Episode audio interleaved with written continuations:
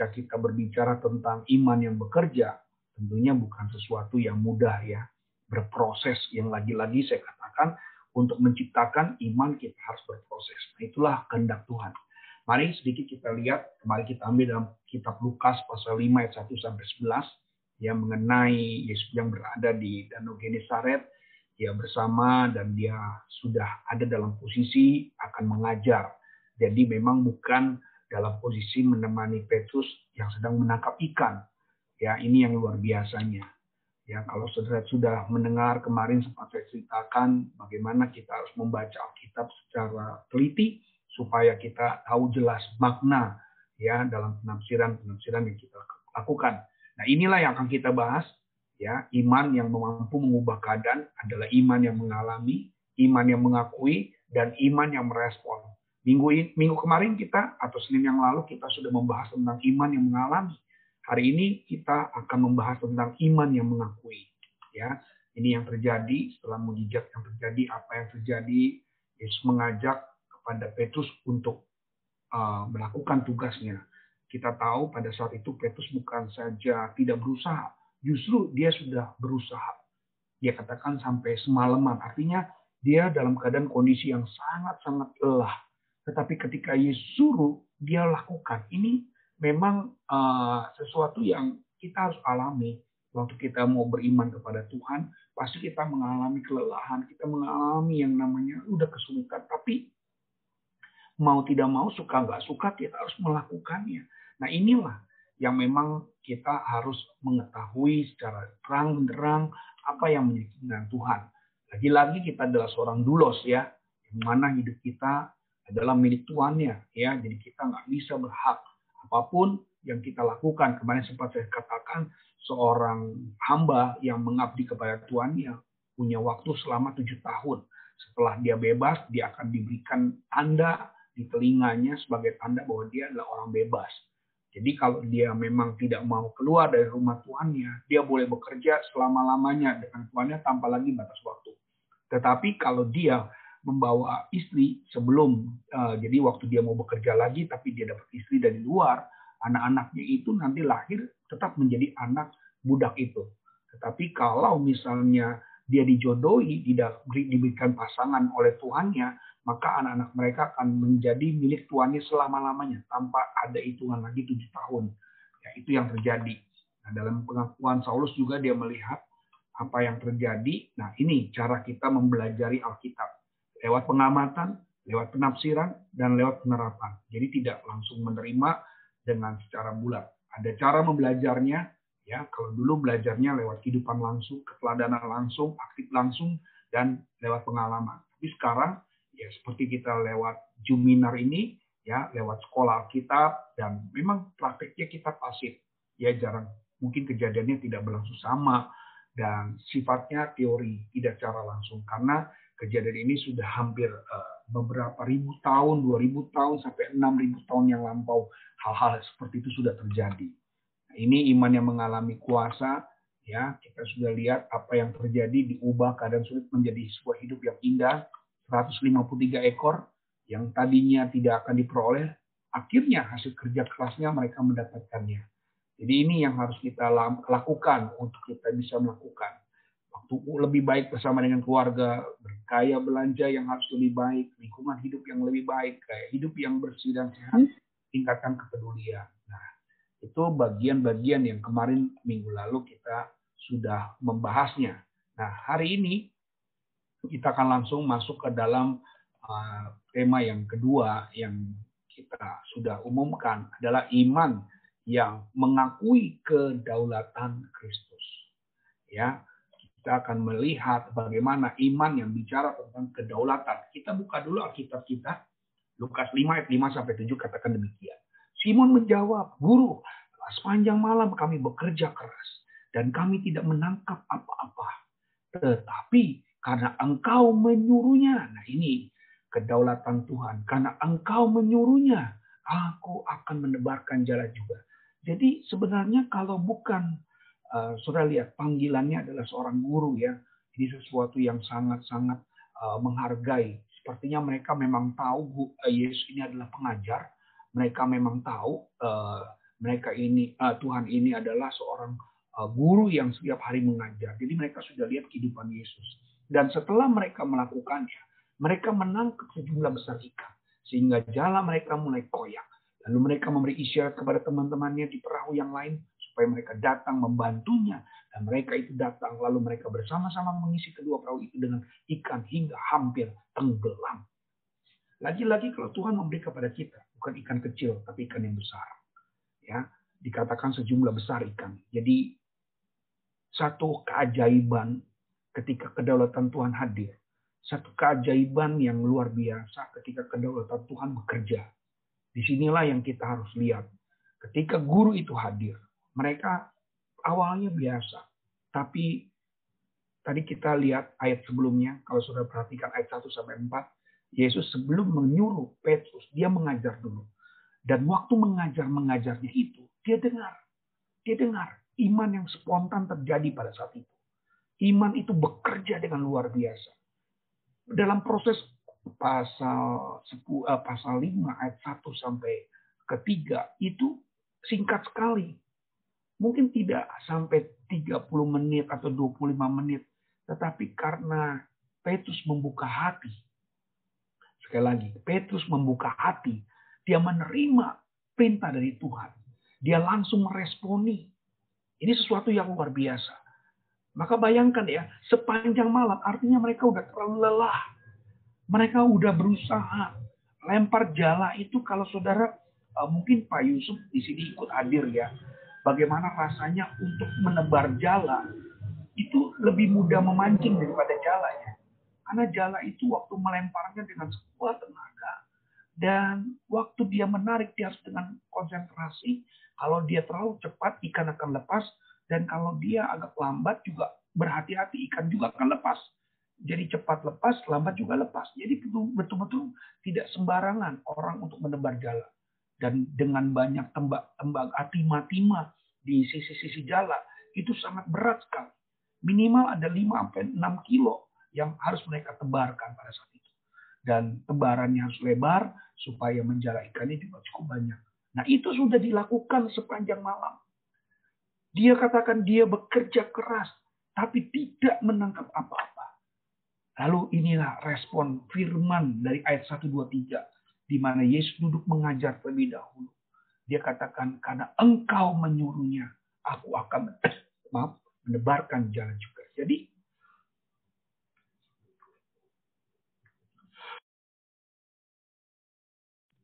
kita memahami betapa luar biasanya kuasa Tuhan. Nah, mari kita lihat. Kata berdaulat dalam bahasa Inggris adalah sovereign. Sovereign ya, yang berasal dari bahasa Latin artinya superanus. Artinya super, above, over. Dan dalam kamus Webster diberikan definisi sebagai berikut tentang kata sovereign. Above or superior of the order. Chief, greatest, supreme. Di atas atau lebih tinggi dari semua lain. Jadi, kalau bicara tentang berdaulat, ini bicara tentang kepala yang tertinggi. Ya, yang terbesar. Yang kedua tertinggi dalam kuasa tingkat otoritasnya. Jadi dia tahu waktu dia menyebut dia adalah guru, ya ini sesuatu yang memang mendasar pada satu kehormatan. Ya kalau orang Batak dia memberikan kehormatan kepada pendeta, dia memanggilnya amang, ya yang dituakan. Ya kemudian yang kedua mempunyai dan memegang posisi sebagai pemerintah atau raja bertata. Yang keempat adalah tidak bergantung pada semua yang lain. Nah ini yang dilakukan Petrus. Jadi kalau kita lihat Petrus ini hanya seorang nelayan. Tetapi punya tingkat inteleknya juga lumayan. Dia bisa tahu kepada siapa dan siapa dia untuk mengucapkannya.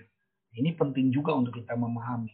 Nah kalau kita lihat di dalam bahasa Indonesia, kamus bahasa Indonesia, kata berdaulat ini artinya terpenting, tertinggi. Ya, jadi kalau iman yang berdaulat adalah yang terpenting, yang tertinggi. Waktu dia mempercayai, waktu dia sudah mengatakan, kami tidak mendapatkan ikan apa-apa semalaman. Lalu karena engkau yang menyuruhnya. Jadi inilah bicara tentang kedaulatan Tuhan. Di situ katakan memiliki peringkat, independen, unggul daripada yang lain. Punya definisi bahwa Allah mengendalikan segala sesuatu. Jadi saudara yang kasih dalam Tuhan, inilah yang menjadikan proses demi proses pada saat itu Ya, iman yang bekerja dengan luar biasa. Iman yang pembuktiannya ada. Iman yang pembuktian itu nyata. Jadi bukan hanya sekedar yang kadang-kadang kita kan suka, saya beriman, tetapi yang seperti apa sih iman yang kita tempatkan? Kadang-kadang karena kita ragu, ya kadang-kadang kan kita mengatakan bahwa saya beriman, tapi nyatanya kita nggak beriman. Itu adalah sesuatu yang kadang-kadang membuat kita menjadi pribadi yang tidak serius untuk menyatakan sesuatunya. Jadi di sini kita lihat. Nah, mari kita baca sama-sama. Karena itu kalau kita percaya bahwa Allah itu berdaulat, maka kita juga harus percaya bahwa Ia menetapkan segala sesuatu. Bahwa Ia melaksanakan ketetapannya itu tanpa tergantung pada siapapun dan apapun di luar dirinya. Jelas adalah omong kosong kalau seorang berbicara tentang kedaulatan Allah, mengakui kedaulatan Allah tetapi tidak mempercayainya. Nah, ini yang tadi saya katakan. Banyak orang percaya bahwa dia sudah beriman tapi padahal dia tidak mengakui. Sudah paham kalau dibicara tentang kedaulatan itu tadi sudah kita bicara. Yang tertinggi, yang terbesar. Jadi nggak bisa ada hal lain yang menutupi. Kalau saudara memang percaya, mengakui Allah berdaulat dalam hidup saudara, ya sudah. Saudara harus melepaskan semuanya itu sebagai jaminan, sebagai pegangan, sebagai pengakuan dalam diri kita. Bahwa hanya Allah lah yang wajib, hanya Allah lah yang berhak untuk mengatur kehidupan kita. Jadi waktu kita beriman, kita tuh telah memindahkan keinginan kita, memindahkan semuanya itu kepada Tuhan. Waktu kita beriman. Maka dikatakan iman itu adalah dasar dari segala sesuatu yang kita harapkan dan bukti dari segala sesuatu yang tidak kita lihat. Artinya apa? Kita udah pindahkan. Kita serahkan kepada Tuhan, kita berikan kepada Tuhan, sehingga Tuhan yang mengerjakan semuanya. Dan kalaupun jawabannya tidak dalam hidup kita, kita harus menerimanya. Karena memang Tuhan tidak menghendaki. Ada banyak orang kan hari ini, saya lihat ada 3 keluarga. Mereka katakan, saya bukan mengucap syukur karena saya hidup dan tidak ada di dalam kapal Sriwijaya pada saat itu. Saya bersyukur kalau saya belum ada waktu untuk meninggal. Saya bersyukur karena saya belum untuk diizinkan untuk tiada di dunia ini. Artinya apa? Ada tugas-tugas yang dia harus kerjakan. Ya, bukan berarti dia bersyukur orang yang mati. Bukan, dia bersyukur kalau dia belum dipercayakan untuk mengalaminya. Nah inilah. Kalau kita hari ini mengalami banyak hal yang seperti itu, kita tahu ya kenapa orang-orang yang di dalam pesawat itu kalau tahu pesawat meledak, dia akan berpikir, wah saya akan lompat, saya akan pakai parasut, saya akan berenang, begitu banyak.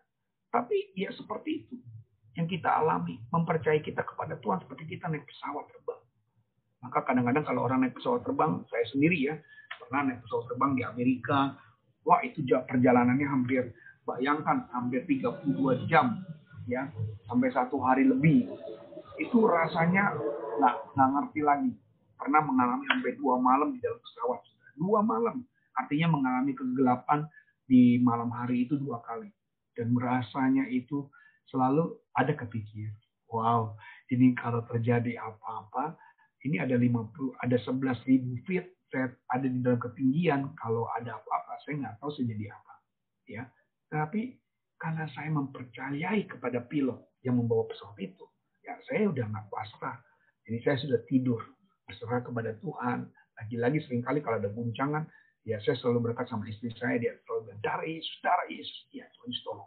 Satu saat pernah kita mengalami guncangan-guncangan yang hebat, ya, terus-menerus goncang terus.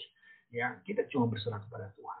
Ya doa kami ya supaya anak-anak dipeliharalah kalau kami memang mengalami misalnya seperti itu. Jadi semua perjalanan lewat iman. Tapi lagi-lagi kedaulatan Tuhan. Kalau memang belum waktu, kedaulatan Tuhan memang bukan waktunya. Semuanya itu harus kita percaya. Maka oleh karena itu omong kosong. Kalau orang bicara tentang kedaulatan Tuhan, tapi dia tidak mengakuinya. Tidak percaya. Yang mencakup segala sesuatu yang mutlak dalam diri kita. Jadi saudara hari ini, kalau beriman, betul-betul taruh iman saudara kepada Tuhan dengan serius. Yakinkan. Wah, ini adalah kedaulatan Tuhan. Sama. Saya pun sama waktu. Lagi-lagi saya senang banget ya kalau bicara tentang gereja Tuhan. Itu adalah bagian dari perjuangan iman yang bekerja, saudara. Saya sangat beriman sekali. Ada banyak orang yang sudah mulai membuat saya down. Banyak. Ya, nanti ada ini, nanti begini, nanti begitu. Banyak. Bukan sedikit orang yang mengatakan bahwa, wah nanti kalau ada apa-apa bagaimana ya. Nanti kalau lagi erection, ya ini gedung sudah naik, besi-besinya pasti. Ya, bahkan si pemborong sendiri sudah mengatakan, siap-siap B. Nanti ada orang-orang wartawan yang akan datang. Wah itu tiap-tiap saya dengar tiap hari. Tapi itulah iman yang berdaulat. Saya bilang, Tuhan, ini rumahmu. Engkau tidak akan pernah mempermalukan. Engkau tidak akan pernah membuat malu anak-anak Tuhan. Nah, jadi iman yang berdaulat betul-betul secara sepenuhnya. Nah, kita lihat di sini. Sejauh mana Allah yang telah kita sembah berdaulat akan ciptaannya? Berdaulat jugakah Allah kepada manusia? Yes, pasti. Manusia boleh memberikan penilaian. Tetapi hanya Tuhan yang berkuasa menjadikan segala sesuatunya. Sebab dia adalah Allah yang berdaulat atas segalanya. Jadi penguasa, pemilik dunia ini Allah. Kehidupan kita juga milik dia. Jadi kita sebenarnya nggak perlu macam-macam. Kita nggak boleh lagi macam-macam. Anda tahu nggak? Ini hidup punyanya Tuhan loh. Waktu Allah mau check out kita, Allah mau tarik kita, Allah mau mengambil kita, itu gampangnya bukan main. Jadi kadang-kadang orang nggak sadar, dia pikir hidup ini adalah milik dia puas-puasin hidupnya, dia pikir kepercayaan harta yang dia miliki adalah milik dia, sehingga dia bisa menjaganya dengan sepenuh hati. Padahal kalau udah waktunya Tuhan, Tuhan tinggal petik jarinya saja selesai hidup kita. Tuhan bisa habiskan semua dalam satu malam saja, bahkan dalam satu jam Allah bisa habiskan semuanya. Kalau Allah betul-betul mau berbuat jahat kepada kita, gampang, ya. Hidup kita hari ini malam-malam dicabut nyawanya selesai. Kita nggak bisa ngomong apa-apa. Ya selama ini kau mempertahankan apa yang kau miliki. Tapi waktu Allah petik jari, jadi selesai. Check out. Kelar hidup kita. Benar saudara. Maka saudara ini bersyukur kita masih hidup itu. Thank you Tuhan. Banyak orang yang ingin hidup. Ya, banyak orang yang ingin menukar hartanya dengan penyakit yang dia alami. Kadang-kadang kita suka ditawarkan. Mau nggak bertukaran? Kamu sakit, saya bayar 500 juta. Kamu gantiin saya di bangsal rumah sakit ini. Nggak bisa. Ya, jadi kita betul-betul berterima kasih kalau saudara hari ini bisa lakukan segala sesuatunya bagi Allah. Saya percaya kalau saudara mau melakukan yang terbaik bagi Tuhan. Jadi tidak membiarkan gereja ini berjalan sendiri. Tidak membiarkan pelayanan ini berjalan sendiri. Saudara harus melibatkan diri. Jangan bergereja saudara hanya cuma sebagai seorang tamu, datang pulang pergi. Ambil bagian. Sehingga saudara betul-betul berterima kasih kepada Tuhan. Ketika Bapak Ibu mengambil bagian, berarti Bapak Ibu sedang diperhitungkan Tuhan. Ingat, ibadah itu bukan hanya menerima, tapi juga praktek iman yang harus kita lakukan. Apa yang gereja butuhkan, apa yang gereja inginlah kerjakan. Jadi betul-betul saudara, kita memang iman yang berdoa itu harus memahami, tentunya kita pahami. Saya lanjutkan. Melalui perjumpaan pribadi yang ajaib dengan Tuhan, semua boleh berkata, tetapi semua penentuan berasal dari Tuhan. Jadi boleh kita ngomong, tapi tetap Tuhan yang menentukan. Ya, ada yang bilang, oh, pasti ada yang selamat. Katanya kemarin ada yang katakan ada bayi yang selamat. Ya nggak mungkin ya saudara yang jatuh berapa fit itu kejantungan di atas air itu lebih keras saudara, ya nggak mungkin kita bisa mengatakan seperti itu. Tapi lagi-lagi penentuan Tuhan, bisa saja ada yang selamat, bisa, tapi kan semua itu kembali lagi Tuhan yang atur. Bagi manusia nggak mission impossible, tapi bagi Tuhan itu possible, mungkin. Semua perkataan yang mengandung nada pesimisan, ya kita pesimis serta ketidakmungkinan, bisa dibalikan Tuhan menjadi sebuah akhir yang penuh kepastian dan keajaiban. Jadi kalau saudara pun sudah yakin Tuhan, ya sudah percaya. Jangan ada ragu-raguan. Banyak manusia satu sisi menyerahkan Tuhan, tapi satu sisi ragu dengan Tuhan. Benar banyak. Betul nggak Bapak Ibu? Banyak satu sisi kita yakin Tuhan akan kerjakan, tapi satu sisi kita sendiri nggak percaya. Nah di sini saya katakan, ingat, ketidakmungkinan bisa dibalikan Tuhan menjadi sebuah akhir yang penuh kepastian, yang penuh dengan keajaiban. Yang perlu kita lakukan hanyalah tetap berdiri teguh dalam firman Tuhan. Terus memperkatakannya dalam hidup kita setiap hari. Saat itulah kita akan melihat firman itu menjadi nyata. Dan hidup akan dipenuhi dengan kemuliaan Tuhan. Sehingga melalui mujizat yang ada dalam mulut kita, Tuhan menyatakan mujizat pondok Daud atas kita. Itu kita baru kaget ketika Allah mengerjakan semuanya dengan spesial. Kita akan kaget. Saya berani bilang, gereja ini akan dibangun dalam waktu 5 bulan. Luar biasa, Pak. Terjadi loh. Terjadi. Saya cuma ingin Bapak Ibu meniru, ya, meniru apa yang saya sudah lakukan. Saya dengan berani untuk memperkatakan sesuatu. Saya pasti saya udah resikonya apa?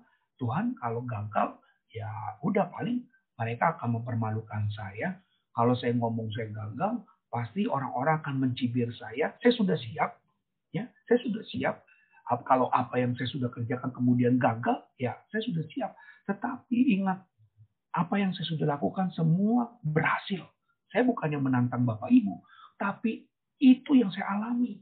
Yang saya lakukan semua berhasil. Jadi berhakkah kita untuk beriman? Berhak. Bapak Ibu sama seperti saya, anak-anak Tuhan. Mari, ketidakmungkinan. Di sini ada Pak Joy, ya. Pak Joy itu pernah saya suruh 2 kali. Dia bilang apa? Nggak bisa, nggak mungkin. Jangan memulai. Itu bahaya. Saya ingat adik saya sendiri yang bilang begitu.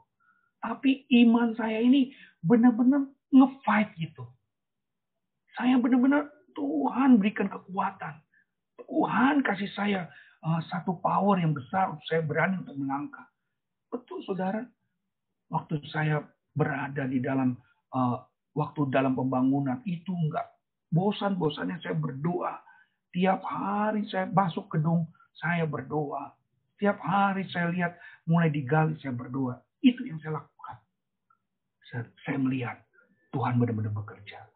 Tuhan gak pernah berhutang dalam diri kita. Tuhan, kami bersyukur memiliki Allah yang berkuasa seperti Engkau.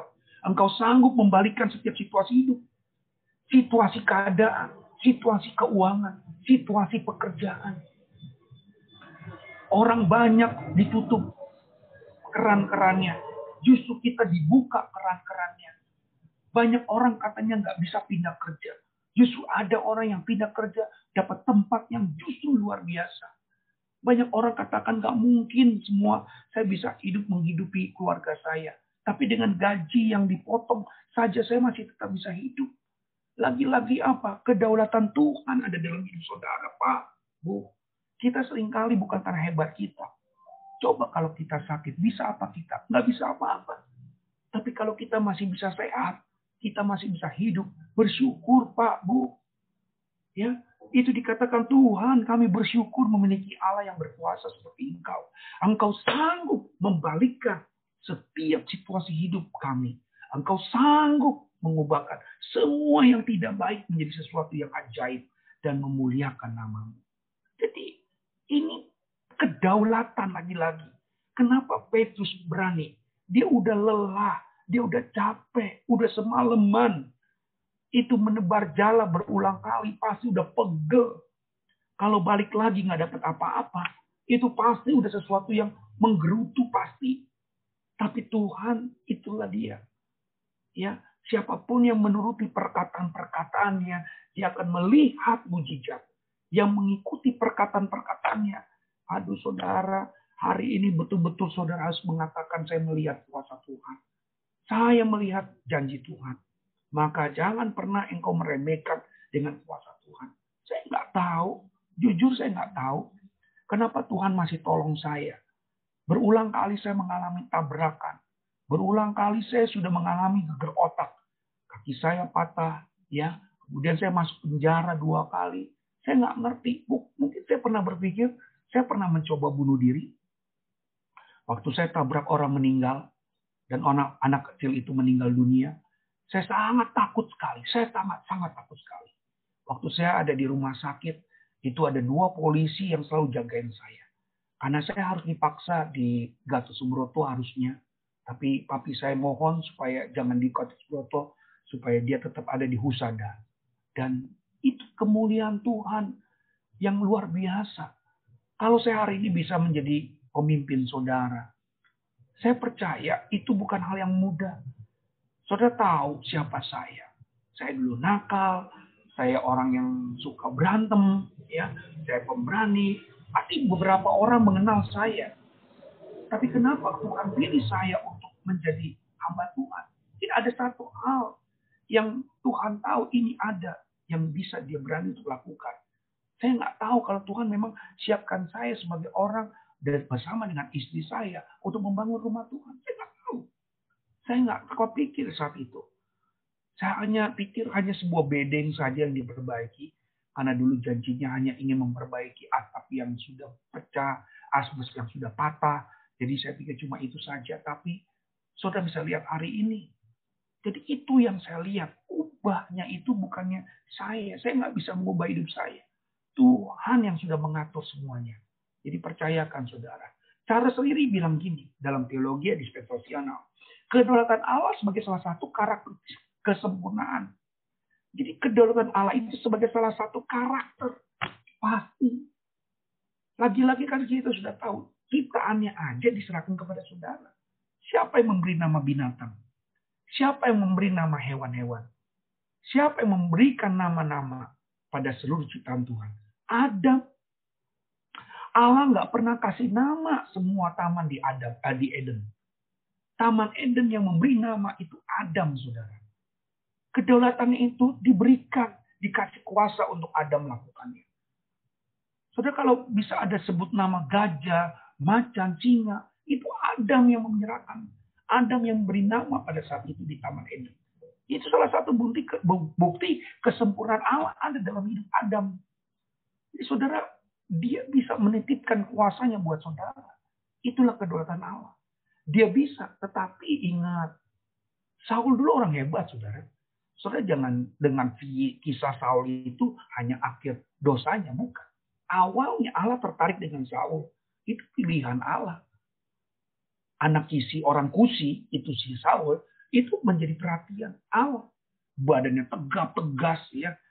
Dan dia orang yang rajin, yang memelihara domba ayahnya. Itu orang hebat.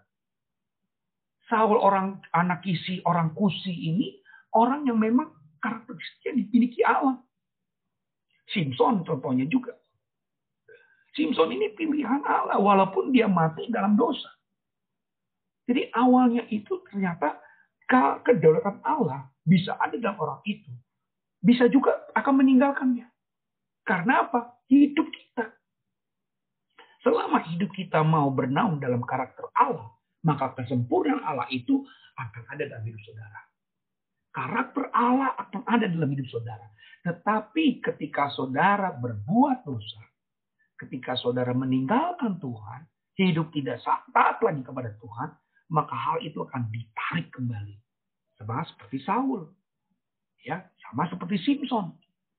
Ketika kedaulatan Allah itu dilepas karena nafsu, karena ego, karena semua keinginan-keinginan duniawi, semua bisa berakhir. Jadi inilah yang kita boleh pelajari Bapak Ibu yang kasih dalam Tuhan. Nah, apa yang menyangkut hidup kita tentang kedaulatan Allah? Catat baik-baik. Ya, kedaulatan Allah itu mengikat hidup kita imannya. Hidup iman kita. Jadi iman yang berdaulat, iman yang kita lepaskan, iman yang kita taruh, iman yang kita tempatkan, kita posisikan kepada Allah. Itu, saudara. Perhatikan baik-baik. Jadi waktu saat saudara beriman, saudara sepenuhnya menyerahkan kepada Allah.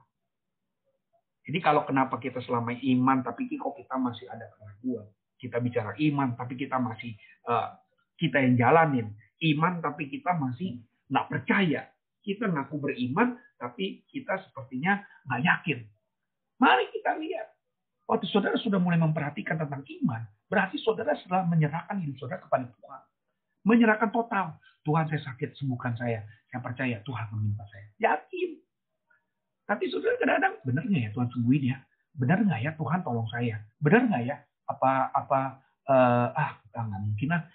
Kayaknya saya salah nih. Gitu. Saudara seringkali kan yang mempercayai saudara, yang meragukan juga saudara. Betul nggak Pak, Bu? Ya kan? Kita yang percaya, kita juga yang ragu. Kita juga yang malah nggak yakin. Ya kan? Malah kita suka tambah-tambahin sesuatu. Seolah-olah ya iman itu kerjanya setengah. Saudara ingat. Iman adalah dasar dari segala sesuatu yang kita harapkan. bukti dari sesuatu yang tidak kita lihat. Pertamanya memang saudara yang mengambil. Dasarnya saudara. Tetapi waktu saudara dikatakan bukti yang tidak kita lihat, itu bagiannya Tuhan. Bagiannya Tuhan. Dia yang menuntaskan. Dia yang menyelesaikan. Apa yang kau imani hari ini. Ya. Yang kedua, anugerah. Anugerah ini blessing-nya Tuhan, saudara. Jadi kita nggak bisa menolak yang namanya anugerah. Udah dapat anugerah ya sudah. Kadang-kadang kita yang maaf kata. Ada kan orang yang punya anak yang cacat, punya anak yang mengalami masalah. Ya itu sudah memang dapat anugerahnya seperti itu.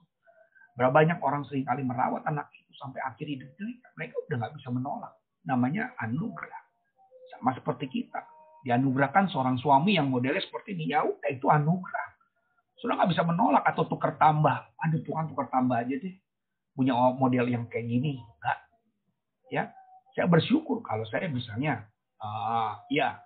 Dapat istri saya lah Bu Umi misalnya. Itu anugerah buat saya. Dia membimbing saya. Dia menolong saya. Dia membantu saya. Jadi betul-betul anugerah. Jadi saudara nggak bisa bilang. Wah udah dapat anugerah ini. Kayaknya gue salah pilih nih. Kayaknya salah nih. Nggak bisa saudara. Itu kedaulatan Tuhan. Saudara nggak bisa pindah-pindahkan. Punya anak 3 ya 3 udah. Ya, memang anugerahnya udah seperti itu, saudara. Anugerah itu terima. Anugerah itu nggak bisa diatur, saudara. Yang namanya juga anugerah, sesuatu yang diberi, sesuatu yang diserahkan, tapi fokus kepada saudara. Ya, maka kalau saudara bilang kekayaan saya segini, saudara udah capek kerja, mau kerja lagi, ditipu orang, punya tabungan, ditipu orang, ya udahlah. Kayaknya kita mesti nikmati anugerah Tuhan. Memang Tuhan udah kasihnya segini. Ingin bertambah kaya bukan malah tambah kaya, malah berkurang, saudara. Banyak. Karena dia tidak yakin dengan kedaulatan Tuhan atas anugerah. Dia coba, padahal dia udah berkecukupan. Nggak ada kurang-kurangnya hidup. Tapi ada aja namanya manusia, keserakahan. Ada dalam diri manusia. Akhirnya dia coba. Terakhir dia ketipu. Dia main saham. Habis uangnya dihabiskan saham. Sampai rumahnya dijual. Dia main judi, padahal dia sudah diberkati Tuhan. Dia main wanita, dia bisa saja. Jadi ini yang menjadi hal-hal yang seringkali terjadi dalam diri kita. Ya, jadi yang ketiga adalah keselamatan. Nah, keselamatan itu juga sama, kedaulatannya Tuhan. Ketika kita bicara pada keselamatan, ya kita bicara pada proses Tuhan. Jadi kita nggak bisa tukarkan keselamatan itu karena bukan karena perbuatan baik kita, tetapi itu kedaulatan Allah. Maaf, saya lihat Pak Febri angkat tangan, ada apa Pak? Kenapa Pak? Karena ini muncul di tengah-tengah. Nggak ada ya Pak ya? Iya oke. Di layar saya. Nggak ada.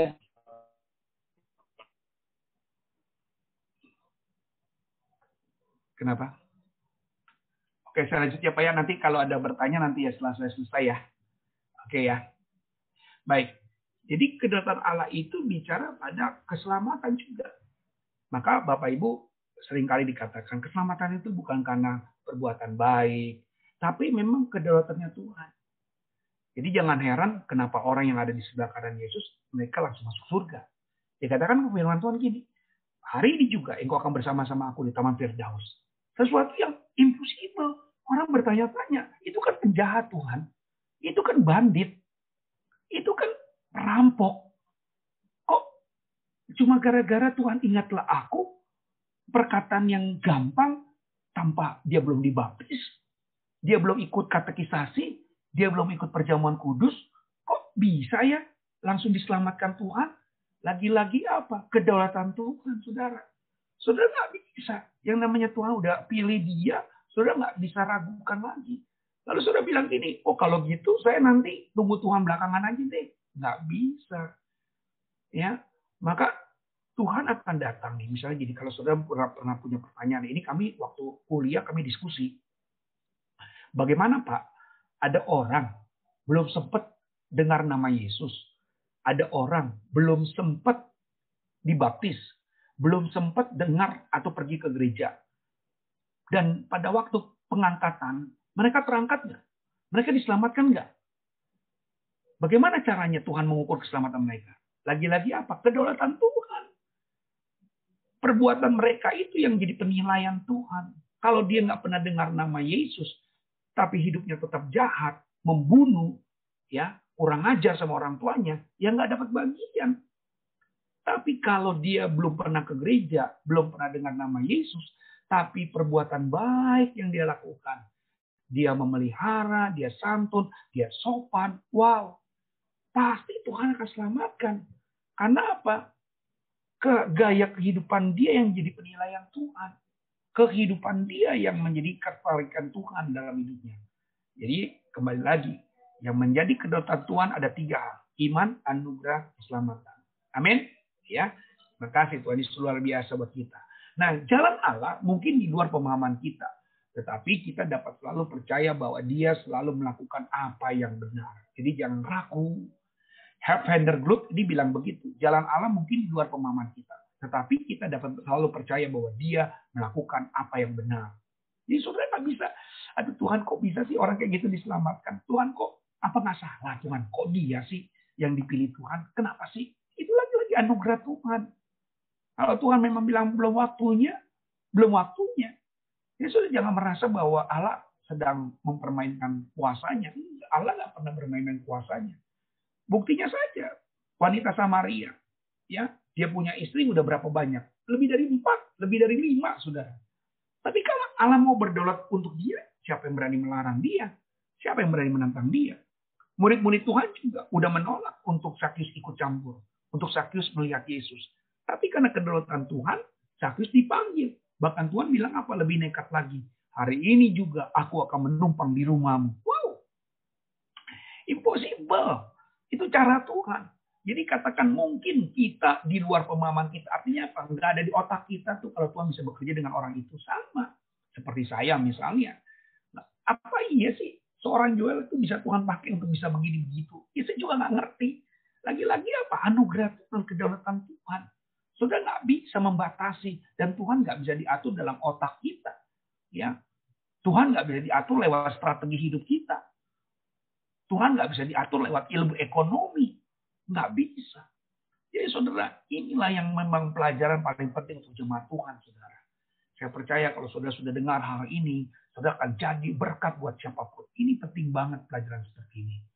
Ya, lalu Allah mungkin menyembunyikan tujuan jalannya, tetapi jalannya pasti memiliki tujuan. Ya, dia sembunyikan tujuannya, tapi dia tetap di dalam jalan itu ada tujuan. Ya, dia biarkan saya nakal, dia biarkan saya berbuat ini dan itu, dia biarkan saya. Tapi endingnya Tuhan lihat ada akhir yang dia harus layani. Saya tahu sekolah saya yang waktu itu ada di penjara itu adalah satu hal yang paling berat dalam hidup saya. Mungkin kalau nggak lewat penjara, saya nggak pernah mengalami perubahan, saudara. Nggak tanggung-tanggung loh, di penjaranya 2 kali, saudara. Nggak tanggung-tanggung. Kalau sekali oke lah. Kalau 2 kali kan orang bilang, ah ini mah badung banget ini anak. Ya ini mah udah konyol banget deh. Pokoknya udahlah. Dan saudara mungkin protes lah. Kalau saya dipimpin sama Pak Yul mah janganlah. Orangnya udah kacau balau gitu. Bisa seperti itu. Tapi saudara, ini yang katakan. Allah mungkin menyembunyikan tujuan jalannya. Kenapa nggak Allah nggak buka? Enggak. Allah tuh Allah yang paling benar-benar spesial. Ini yang kayak gini dia tongolin. Orang akan kaget. Wow. Dia ternyata. Wow, banyak hal, ya. Jadi saya percaya itu lagi-lagi kedaulatan Allah, saudara.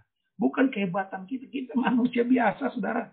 Kita ini nggak lebih dari segonggok dagingnya yang bisa hancur kapan waktu, ya. Mari kita lihat. Simon menjawab, Guru, telah sepanjang malam kami bekerja keras dan kami tidak menangkap apa-apa, tetapi karena Engkau menyuruhnya, aku akan menebarkan jala juga. Banyak sekali kemungkinan dan kata mungkin yang menjadi tidak penting di saat itu. Ya, mungkin, aduh saya mencoba deh. Waktu itu saya nggak dapat ikan, ya mungkin ikannya udah diambil duluan sama orang lain. Saya nggak dapat ikan, mungkin banyak orang lain yang mengambil. Ya, mungkin ada bulan purnama, mungkin angin sedang tidak baik, mungkin saya salah perhitungan, mungkin anginnya kencang, mungkin ada kelompok lain yang sudah mendahului penangkapan. Mungkin ikannya sudah habis. Berapa banyak seringkali dalam hidup ini kita meragukan kedaulatan Tuhan dengan kata mungkin.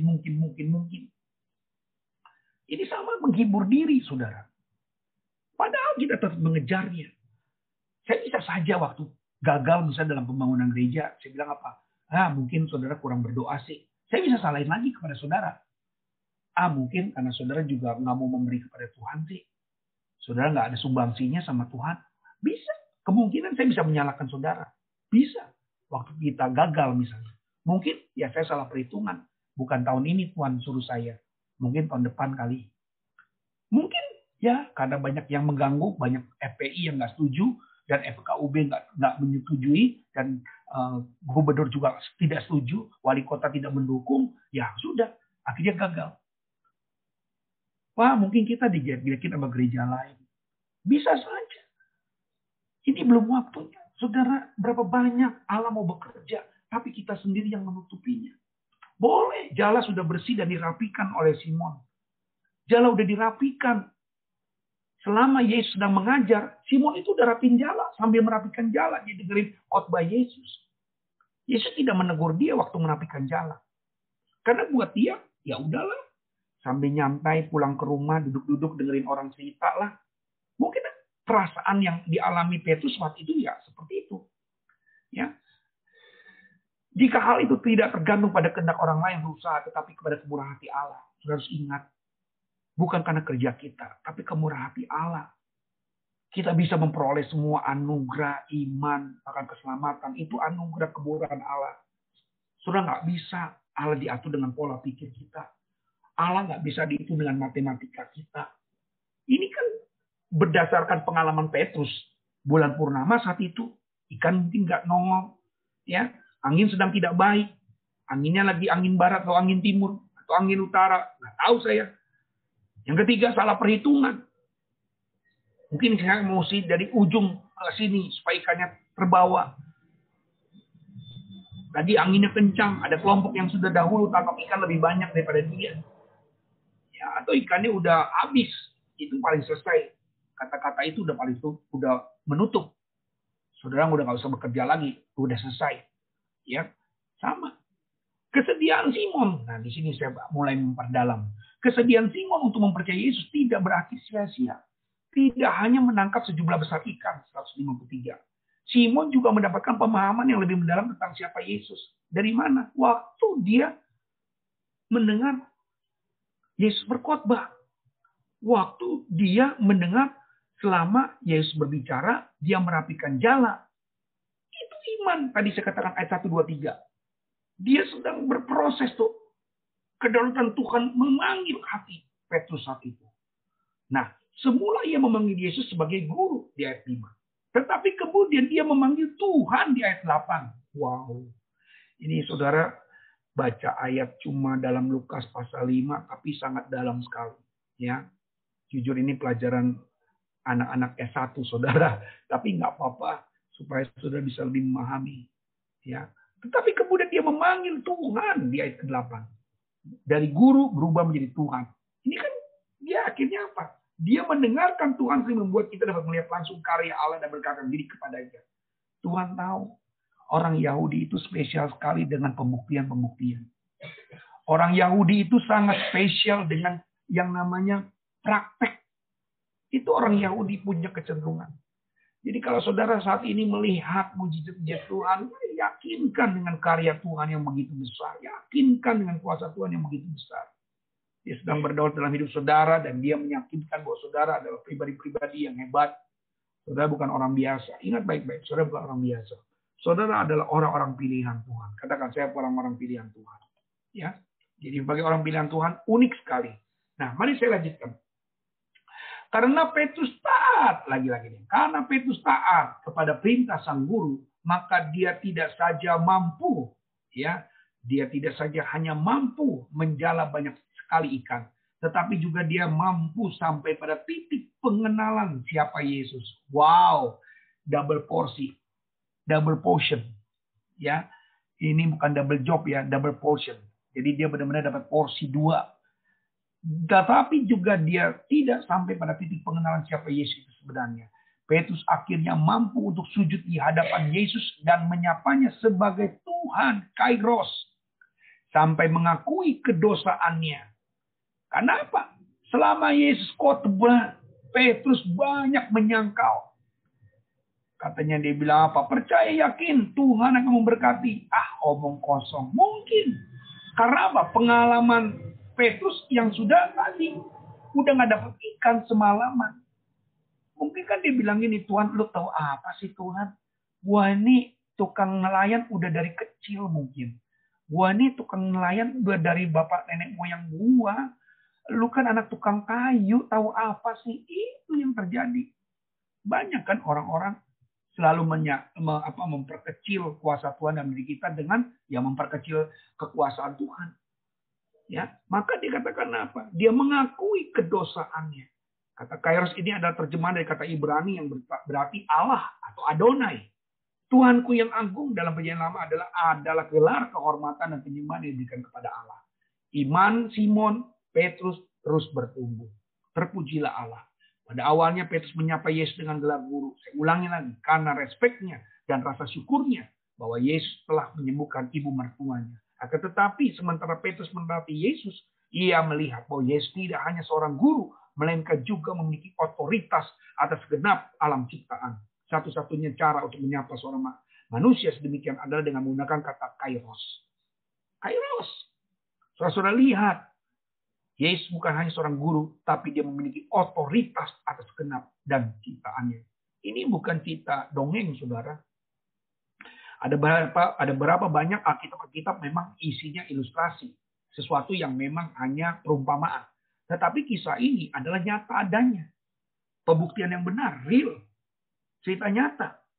Ya, kalau cerita yang tidak nyata kan ada yang bilang lebih mudah seekor unta masuk dalam lubang jarum daripada seorang kaya masuk dalam kerajaan surga. Nah itu kisah perumpamaan. Ya, yang diumpamakan Yesus. Jadi nggak mungkin orang kaya masuk ke lubang jarum ya saudara. Jadi ada kisah-kisah di Alkitab tentang perumpamaan. Ada kisah Alkitab yang memang nyata. Terjadi sehari-hari. Nah mari kita lanjutkan lagi. Kita lihat. Kedaulatan Allah bicara tentang kemahatauan Allah. Kedaulatan Allah bicara tentang Allah tidak terbatas oleh waktu. Atau Allah di atas segala waktu. Jadi saudara harus lihat penguasaan Allah atas hidup kita betul-betul fantastis sekali.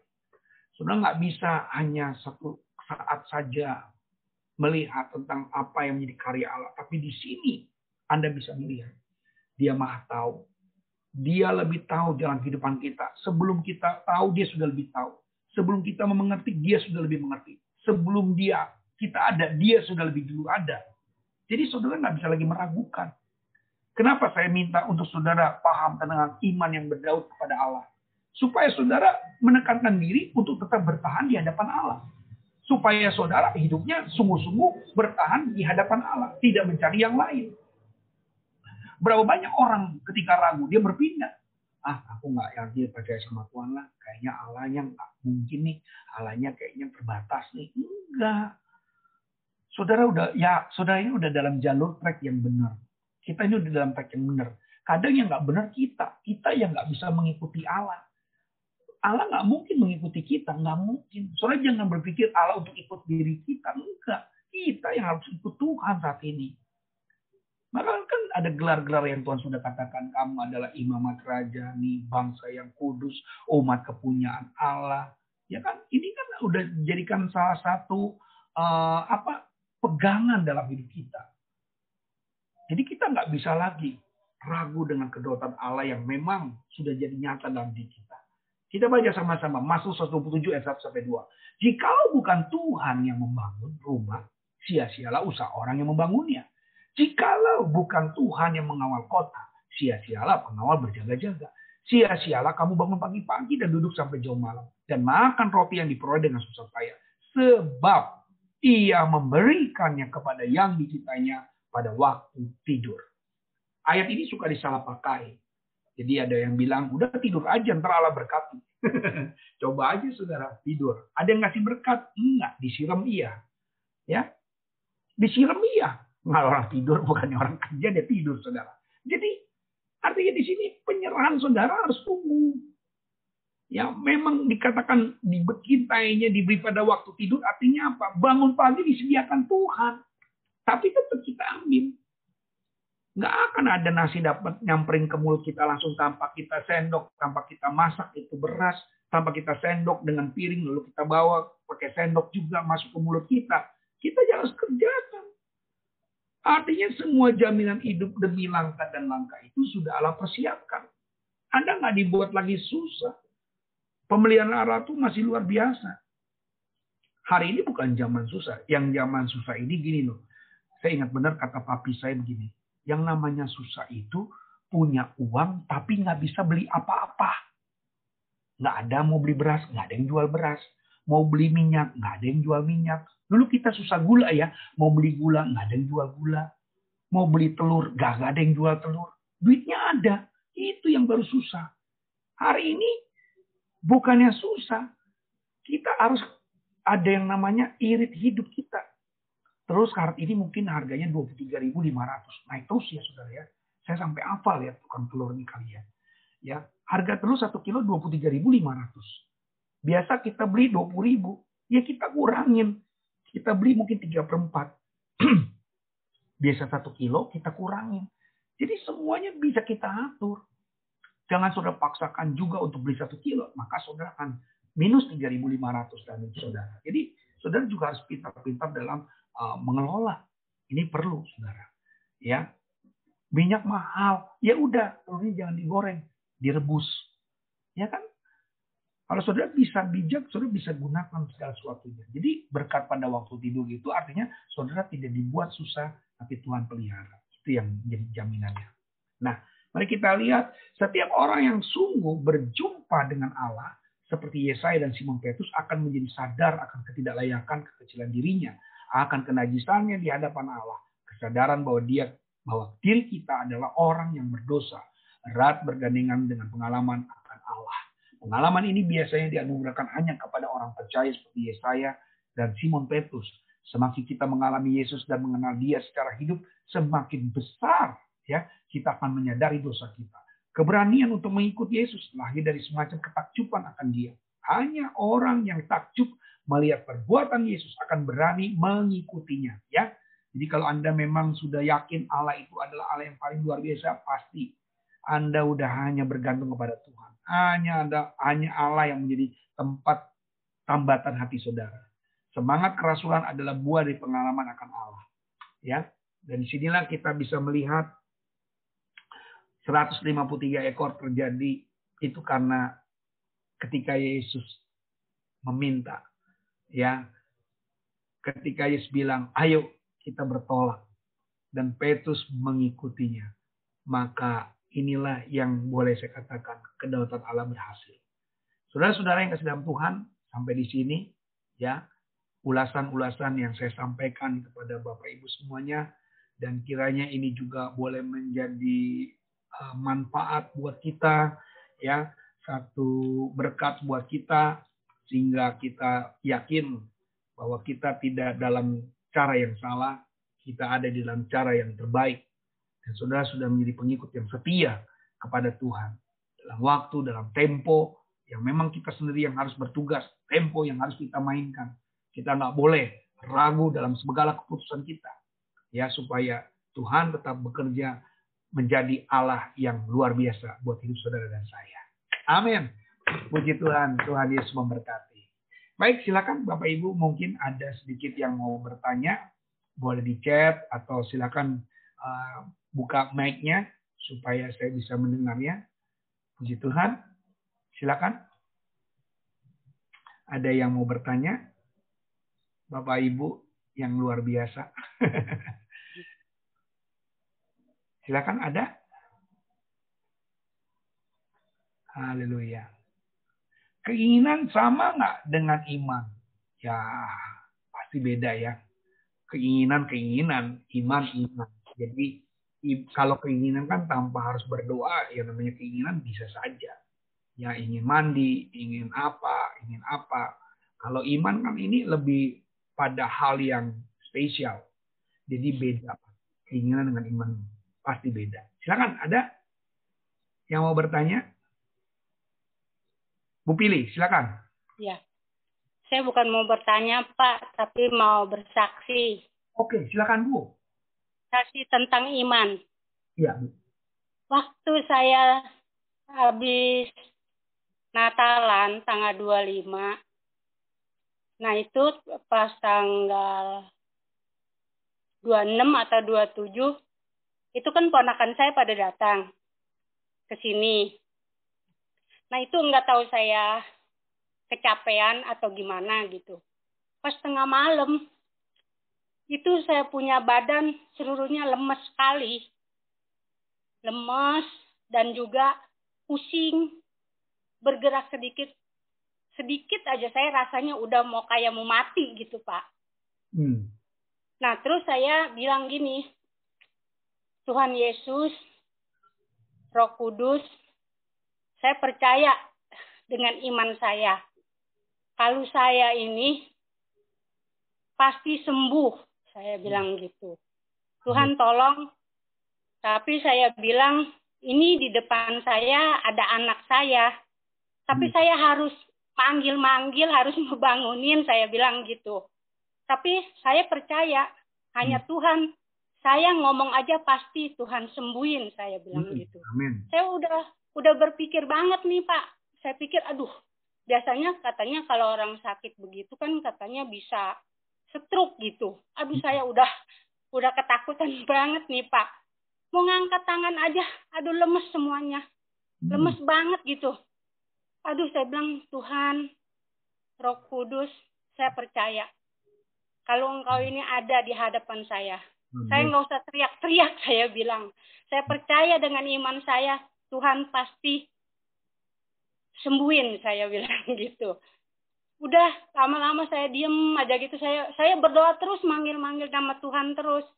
Dan manggil-manggil Roh Kudus, aduh Roh Kudus tolong saya bilang gitu. Pokoknya gerak sedikit saya nggak akan bisa gitu kayaknya, Pak. Lemes banget gitu, kayak mau. Nggak tahu dah, kata saya, aduh ini gimana ya, saya bilang gitu. Tapi saya percaya Tuhan itu, Roh Kudus ada dengan iman saya percaya itu. Terus setelah saya mau bangun nih pagi, saya nggak bisa bangun langsung kayak orang sehat.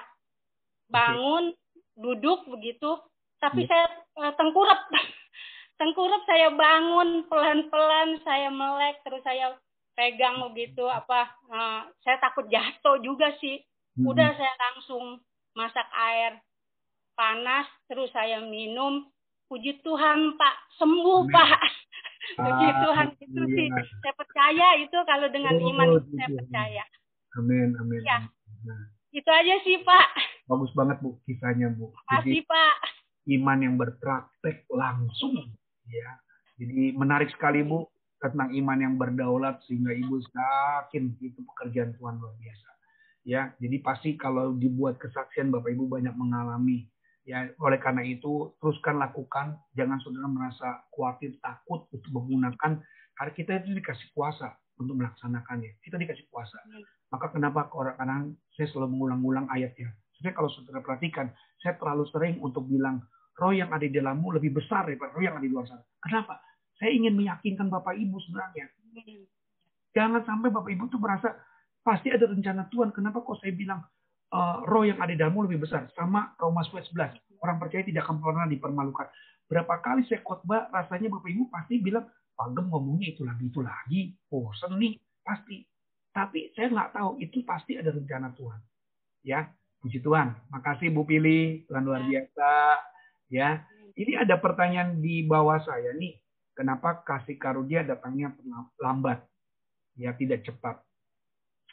Yang namanya juga kasih karunia, Pak. Ya, kasih karunia itu pasti sesuai dengan apa yang kita lakukan. Itu akan mendatangkan kasih karunia. Jadi lakukan dulu kepada Tuhan, kerjakan dulu kepada Tuhan.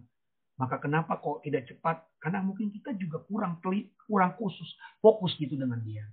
Pasti kalau kita fokus dengan Dia sungguh-sungguh, ya pasti kasih karunia itu datang. Ya, orang muda yang kaya itu dia ingin dapat kasih karunia Tuhan sebenarnya. Kan dia bilang, bagaimana untuk hidup yang bisa diselamatkan? Ya, aku sudah melakukan 10 hukum Taurat waktu dikatakan jualah harta. Nah, itu sebenarnya harta itu kecil, Tuhan tuh nggak menganggap hartanya. Sebenarnya apa? Ketulusan hati dia dalam pengiringan Tuhan. Itu yang Tuhan tunggu sama dia. Jadi kasih karunia itu cepat bisa dimulai dari kita juga. Bisa lambat juga karena kita. Ya, jadi ada prosesnya untuk kasih karunia itu. Ya, biarlah kasih karunia itu hadir dalam hidup. Nah, pasti kita minta nih, tapi apa sih yang kau bisa sudah lakukan bagi dia? Ini penting. Bukan perbuatan baik kita, bukan. Tapi apa yang kita bisa lakukan? Sudahkah kita bangun pagi-pagi menyembah kepada dia? Sudahkah kita berdoa tiap pagi-pagi baca Alkitab buat dia? Ini kalau saudara rutin bangun pagi-pagi jam 4 konsisten, pasti gampang kasih karunia itu kan saudara dapatkan. Percaya. Percaya. Kasih karunia itu akan datang dalam hidup saudara. Ingat, Tuhan juga rindu. Ingat, sekali lagi, Tuhan tidak pernah mau berhutang. Apalagi berhutang kasih karunia. Kalau kita mau melakukannya, saudara gumuli tiap hari. Berdua, bangun pagi-pagi, ya, pegang dengan isi suami mungkin. Minta satu keinginan kasih karunia apa yang Bapak Ibu inginkan. Berdoa secara khusus, percaya. Saya dulu lakukan. Ya, saya dulu nggak punya rumah. Saya berdoa sama istri saya, Tuhan, sama anak-anak saya, minta rumah dong. Kamarnya masing-masing. Bukti loh Tuhan. Karena kita boleh dengan berdoa terus. Allah lihat, oh ini kayaknya doanya sungguh-sungguh nih, kasih. Tuhan bilang, malaikat kasih. Berikan buat dia. Pasti. Ya, jadi Tuhan lihat. Apa yang bisa kita lakukan buat dia? Apa yang kita kerjakan buat dia? Kasih karunia akan begitu cepat. Pelayan Tuhan, melayanilah dengan sungguh-sungguh. Ya, ada tanda plus buat saudara. Amin. Ya. Oke, ada lagi? Silakan. Pak Yusuf. Ada Pak Yusuf. Iya, silakan Pak Yusuf. Udah sampai di mana nih Pak sekarang? Posisinya masih di Lampung? Di Batu Raja, Pak. Oh, di Batu Raja. Oke, silakan, Pak. Ya, kalau saya sih memang betul saya amini yang tadi ayat tadi terakhir itu yang mana semakin kita dekat dengan Tuhan semakin malu kita dengan dosa-dosa kita gitu. Oh, iya. Karena memang sekarang ini yang saya alami seperti itu, Pak Gem. Saya sangat meyakinkan itu di saat cucu jopelin cucu saya itu di rumah sakit. Ya, ini sedikit saya kesaksian juga, di mana di situ secara manusia nggak mungkin duit puluhan juta itu datang, Pak. Sedangkan kita seperak pun nggak ada uang gitu. Jangankan untuk menebus biaya rumah sakit gitu, saya bilang sampai di rumah dukanya atau bagaimana itu udah nggak terpikir lagi. Gitu. Yeah. Di situ terus saya berdoa, saya bilang Tuhan pasti cukupkan, Tuhan pasti cukupkan gitu. Segala sesuatunya pasti Tuhan tidak akan sedikit pun akan kurang itu, pasti terpenuhi semua itu. Di saat-saat gentingnya di mana Jovelin itu akan dicabut selang-selangnya, itu betul-betul miracle. Rasanya itu pengen ninggalin semua kehidupan kita gitu. Melihat anugerah Tuhan gitu begitu besar terhadap umatnya gitu. Entah itu uang rekening dari mana aja yang sampai anak saya nggak kenal pun masuk gitu, Pak. Amazing. Coba kalau tanpa pekerjaan Tuhan, tanpa kasih Tuhan di situ, tanpa adanya anugerah Tuhan buat keluarga kami itu. Sampai lebih-lebih itu Tuhan kasih. Sampai di pemakaman, sampai di rumah duka, sampai untuk 7 hari. Bahkan sampai 40 hari pun Tuhan udah kasih untuk biaya itu. Gitu. Di situ tuh saya langsung sujud, saya nangis. Saya bilang, aduh segala sesuatunya pengen saya tinggalin gitu. Udahlah gitu. Saya percaya Tuhan pasti pelihara sebagaimana burungnya Tuhan pelihara yang tidak hidup lagi kita sebagai umatnya gitu. Yeah. Cuman kembali lagi terkadang memang, Pak, jujur semakin saya ini terus terang di hati saya yang paling dalam saya udah ingin tinggalin gitu kayak pemikiran-pemikiran dunia gitu. Udahlah gitu, kita fokus untuk kedepannya gitu, kita mendekatkan diri sama Tuhan. Semakin kita dekat di situ semakin terkadang semakin saya ini merasa Ya itu yang Bapak Agam tadi bilang, semakin kita sendiri yang mengamini, tapi kita sendiri yang meragukan gitu. Karena semakin Tuhan buka dosa-dosa yang kita sering malas doa, gitu. Malas bangun pagi untuk doa, gitu. Terus ya banyak lah gitu keinginan-keinginan yang Tuhan mau tapi kita nggak lakukan tuh ya. Banyak gitu. Di situ sebetulnya saya sadar bahwa ya inilah kekurangan-kekurangan yang Tuhan ingetin supaya kita jalanin gitu. Jadi apa ya gitu. Jadi kalau lihat kasih Tuhan, anugerah Tuhan kemarin itu, aduh, udahlah gitu. Gue nggak akan nyari duit. Udahlah, gue mau nyari duit apa adanya. Terkadang tuh saya juga suka marah sama istri. Saya bilang, Pak, ini kurang nih buat beli ini, buat ini. Gak duit segini, saya bilang. Nah, itulah saya bilang. Kita harus belajar mengucap syukur di saat kekurangan kita. Jangan kita mengucap syukur di saat menerima berkat. Itu gampang, saya bilang. Coba kita belajar mengucap syukur di saat kita kesusahan, kekurangan. Kita mengucap syukur aja. Jangan kita bilang harus begini kurang, ini kurang gitu. Saya belajar itu semua. Nyatanya ya saya nyaman-nyaman aja hidup saya gitu. Terkadang saya bilang, Tuhan, ya udahlah Tuhan. Kadang-kadang saya suka nyanyi ini. Pakailah hidup saya gitu. Apa yang menurut kehendak-Mu, jadilah dalam diri saya bilang. Saya sekarang pasrah, Tuhan mau ditempatin saya di mana, saya pasrah, saya bilang. Di saat kemarin saya lihat cucu saya seperti itu, pertolongan Tuhan. Ya udah Tuhan, saya bilang, saya akan jalankan. Tuhan, seandainya pun Tuhan bilang saya tuh untuk meninggalkan pekerjaan saya akan tinggalkan gitu, Pak. Cuman terkadang saya bilang, di mana tempat saya ini? Karena saya apa ya gitu.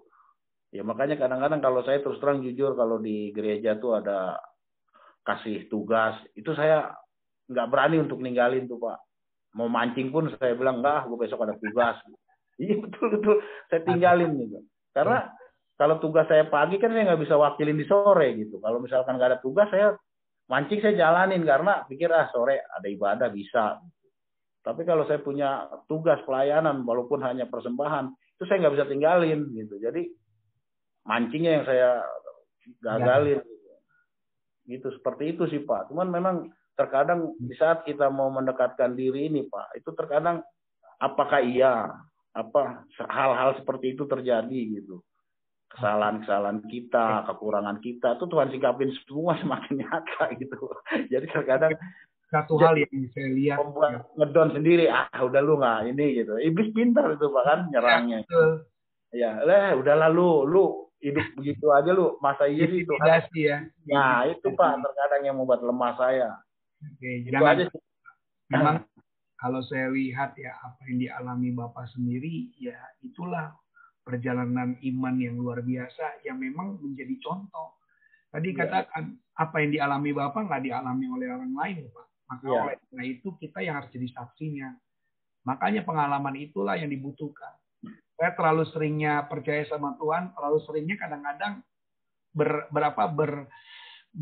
ya kalau orang bilang bernubuat, ya enggak, saya kayak berkomitmen gitu. Kayak kemarin 3 bulan, wah hutang gereja pasti lunas nih. Bener-bener cantik banget cara mainnya tuh kan. Saya kayak nggak habis pikir. Betul, saya sangat imani, saya aminin banget itu, Pak, betul-betul pasti. Lagi COVID, bayangin. Aduh, saya itu kayaknya bener-bener Tuhan itu, gak kecil loh, Pak, ratusan juta, Pak. Iya, betul, Pak. Gak gampang itu. Tapi Tuhan kalau bekerja, bener luar biasa. Amin. Thank you, Pak, buat berkatnya, Bu Pili. Oke, minggu depan, Senin depan, kita akan lanjutkan kembali, Bapak Ibu. Terima kasih buat perjumpaan kita malam hari ini. Tetap, Bapak Ibu, banyak berdoa, kasih kekuatan. Besok kita masuk tentang yang ketiga, ya, biarlah kita belajar tentang iman yang merespon. Ya, ini yang terakhir pasti menarik sekali, yang merespon, supaya kita bisa mengetahui. Silakan Pak Sam bisa tutup dalam doa untuk Juminar kita Senin hari ini. Bapak Ibu, satu lagi yang boleh saya sampaikan, Juminar ini ada di podcast. Malam ini akan di-share ya, bagi siapapun yang mau mengulangi lagi malam, mau tidur, mau dengar-dengar lagi, bisa didengarkan lewat podcast ini dan biar saudara lebih paham lagi. Puji Tuhan, silakan Pak Sam. Tutup dalam doa, Pak. Terima kasih, Pak Gembala. Mari teman-teman semuanya kita mengucap syukur kepada Tuhan kesempatan malam hari ini. Kami bersyukur Tuhan atas kebaikan dan kemurahan Tuhan. Seminar yang telah disampaikan oleh gembala kami, biarlah itu semuanya menambahkan iman kami. Semua yang mendengarkan sehingga kami dimotivasi untuk tetap berserah penuh kepada Tuhan agar supaya kami menjalani hidup dengan penuh berpengharapan kepada Tuhan dan penuh iman menjalani kehidupan dengan berkemenangan dari Tuhan. Rekan-rekan kami yang telah memberikan kesaksian juga Tuhan memberkati. Tuhan juga memberikan kami semuanya kesehatan, kekuatan, dan sukacita yang dari surga. Terima kasih Tuhan atas kebaikan-Mu, biar anugerah Tuhan senantiasa melingkupi di dalam kehidupan kami hari ini, esok, dan sampai selama-lamanya. Terima kasih Tuhan, selanjutnya malam hari ini, biar anugerah Tuhan tetap melingkupi kami saat kami istirahat malam pun juga Tuhan memberkati kami. Terima kasih Tuhan, kami bersyukur kesempatan malam hari ini di dalam dan di atas nama Tuhan kami, Kristus. Haleluya. Amin. Oke. Terima kasih Tuhan Yesus berkati. Tuhan berkati. Dan jangan lupa malam ini bisa dengar podcastnya yang sudah direkam. Tuhan berkati. Shalom.